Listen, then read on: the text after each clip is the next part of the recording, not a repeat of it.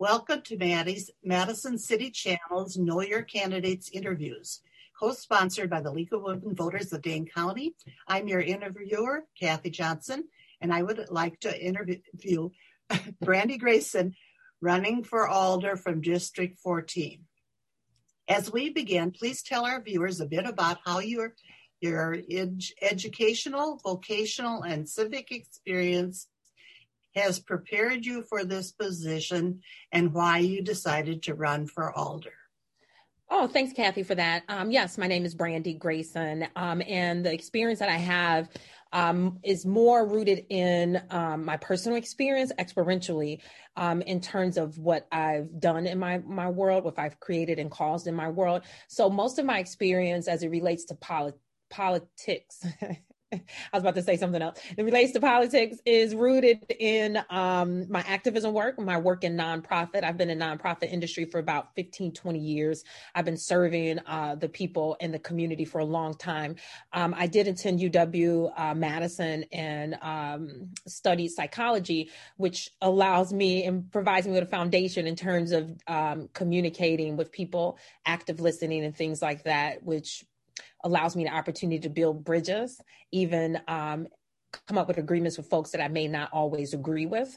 Um, so I think my life experience, as well as someone who moved to Madison at the age of 12 um, and being exposed to a a, a, a community that I, I, I hadn't had experience with before. You know, I came to Madison really leaving um, an environment that was dangerous for a lot of reasons. Um, community violence, um, uh, crack was a huge um, thing in our neighborhood. So we, I was surrounded by poverty and garbage. So when I came to Madison, I had this empowered and inspirational moment um, coming over John Nolen Bridge, and it just felt like possibilities, infinite possibilities. And I had uh, committed myself for taking advantage of every single possibility that came and have come my way um, in Madison through social workers and my work and community. And that's what I've done, right? And I feel like a lot of those resources and opportunities no longer exist and they matter. They matter to the well being and the safety and the healthiness of our communities. So that's why I'm running. Okay. First question what mm-hmm. issue or issues have you identified as being of primary concern to the residents of your district, and how would you approach tackling them? Well, you know, one of the most important things in my district is affordable housing. That is the number one thing. Parts of my districts are at extreme risk of aggressive gentrification. Um, and because uh, community members did a good job at building a sense of community and building community oriented business um, along South Park Street, we cannot allow gentrification to um, push out the fabric um, and like the, the the richness of our community. Um, we have to, you know, uh, do what we can to uh, create permanent affordable housing and affordable housing um, based off of li- livable wages. And um, so right now we have affordable housing that people still can't afford, right? So that's the number one uh, challenge in our area. Number two is inequities, right?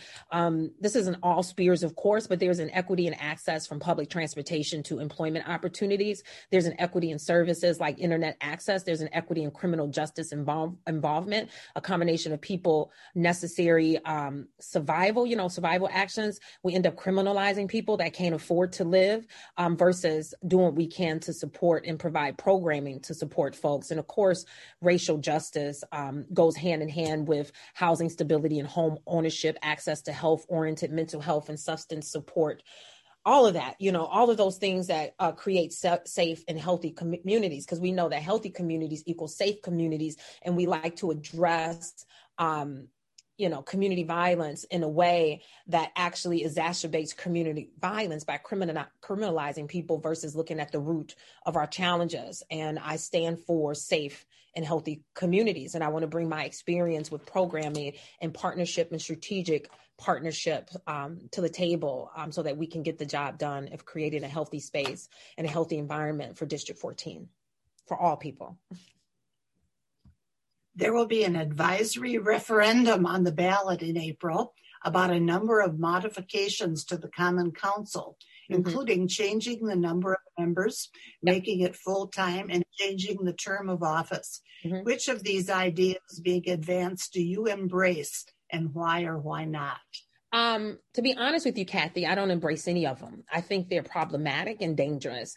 Anytime we we try to redistrict, if we're re, if we're looking at redistricting um, and making the districts larger, what we're inevitably going to do is push out um, the voices that are already unheard, right? And that's the thing um, regarding intention versus impact. Our intent is like, oh, we want equity. Oh, we just need to make this a livable wage thing but it's it's more complicated than that right like someone like me who's a nonprofit a ceo and and love to do my activism and advocacy work i couldn't do that while being on the city council it it eliminate me right and it makes um it a career versus something um that should be fluid, right? We should have folks um, running for um, seats every two years, right? It shouldn't be four; it should be every two years because that way we keep creativity, we create, cre- we keep innovation, we keep opportunities to bring young folks along with us into leadership, right? That's what it should be about. It shouldn't be about people making careers out of a position on Madison Common Council, and that's my fear. And it, it will be, it will call, it will cause more inequity, even though our intention is to cause more equity around wages, but I just don't think it's a great idea. I think it could be problematic. Um, like I said, for a lot of reasons, especially if we're not willing to invest in the research. And I just don't think Madison is there yet. We're not, we're not there yet to make um, decisions that are radical, that center the piece, the people and center the voices that are often left out of the table. And if we're going to redistrict, I can almost be certain in my, um, my um, you know projection that it will even it, it will even cause more inequity right? Then we we add small pots of poor neighborhoods with large wealthy neighborhoods and then the voices of those most vulnerable and disenfranchised won't get heard at all. We already have that challenging now with the way our district is um, lined out. So yep. Okay i wrapped up and i'm done. I'm out of time. Thanks joe Homelessness, evictions, and lack of affordable housing are vexing problems for Madison mm-hmm. that seems to have been exacerbated in the time of COVID 19. Yep. What ideas would you advance or support to help solve these problems?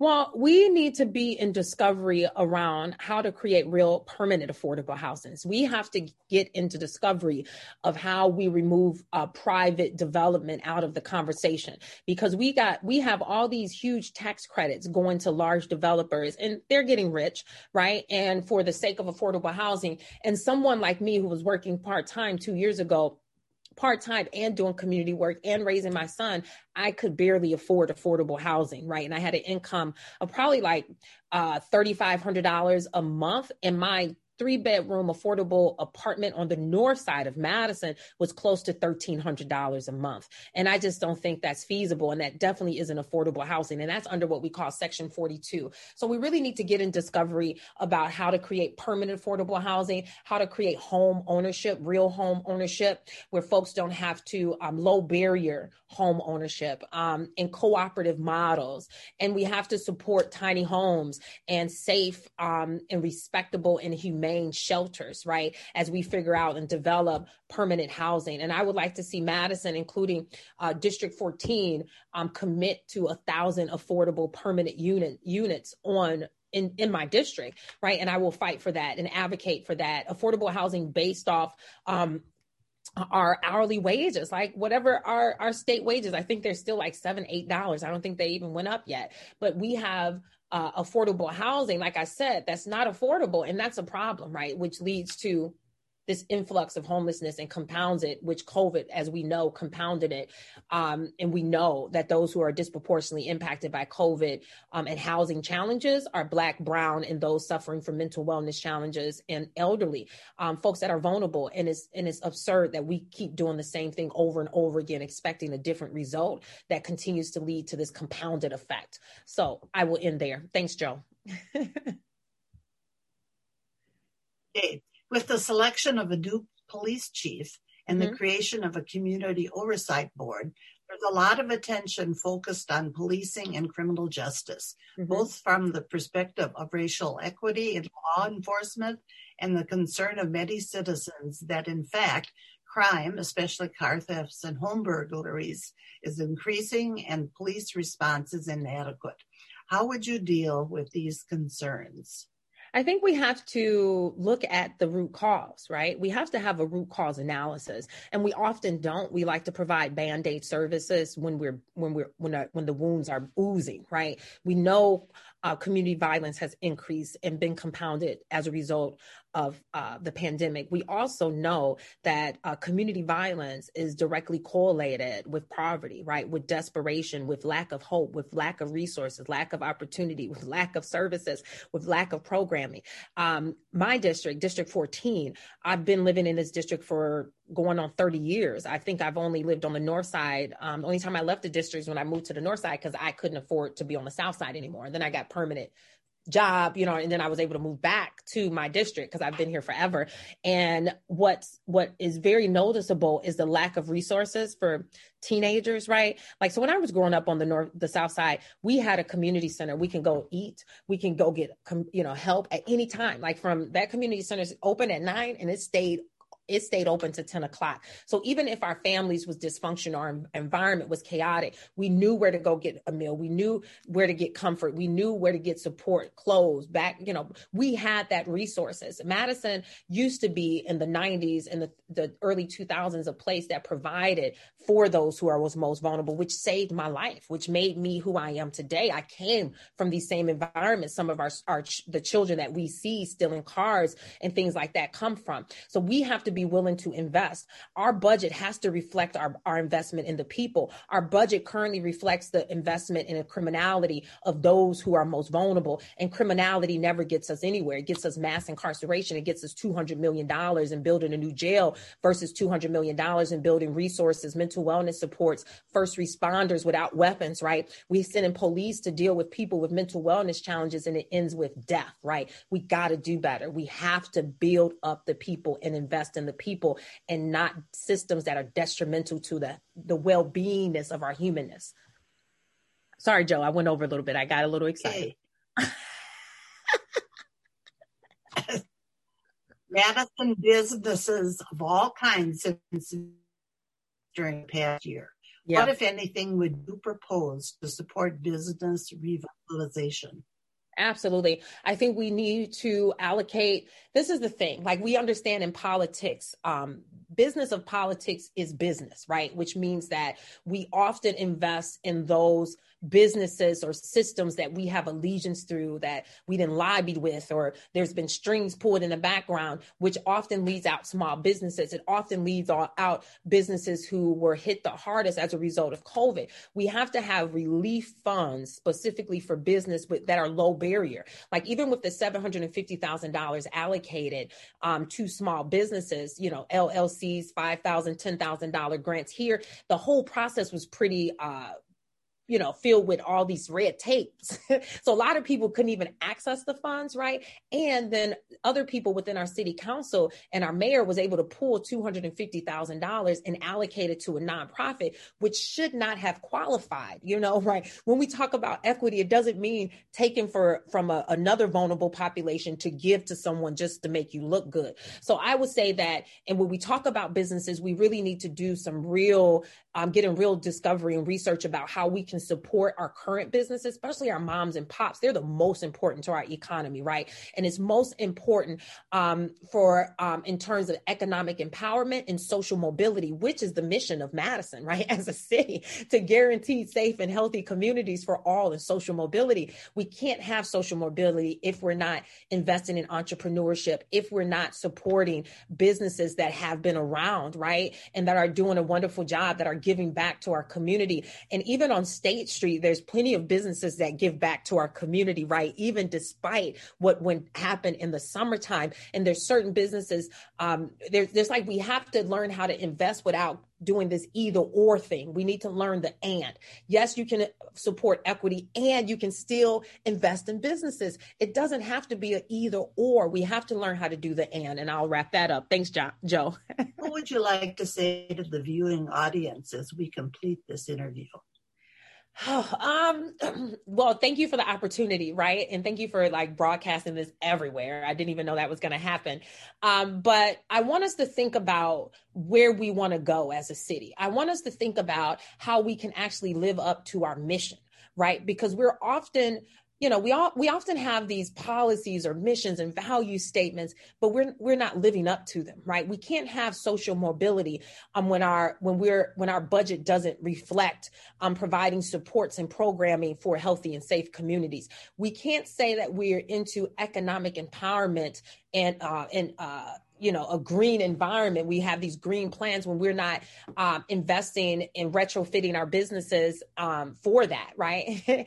Um, we can't say that this is uh, the number one place to live in a country and be proud of it when we have a whole nother population folks in, in our community where it's the the worst place right? We can't have this this this this uh what what what's the appropriate word? This disconnection right? We can't have pleasantville for some and hell for others right? Um if we have the resources we have the capacity we have the community investment we have the social capital of people in our community that have have proven their integrity and done the work we have to learn how to br- bridge gaps and move away from this either or right or wrong. I can actually have a, a, a different point of view than you and we still can have similarity and commonalities that we all can advocate for. I'm sure if I ask most of us what's important in our world, and it's a safe, healthy community, right? And we can start there and figure out how we get there together versus this either or type of philosophy that politics ultimately always take, right? We are the people and we are for the people. So let's act like it so we all can have access to this Pleasantville um, experience that is only limited to some of us. I want to thank Brandi for speaking with us and the viewing audience for taking the time to know your candidates. As with every election, please vote. On behalf of Madison City Channel and the League of Women Voters of Dane County, I thank you for joining us.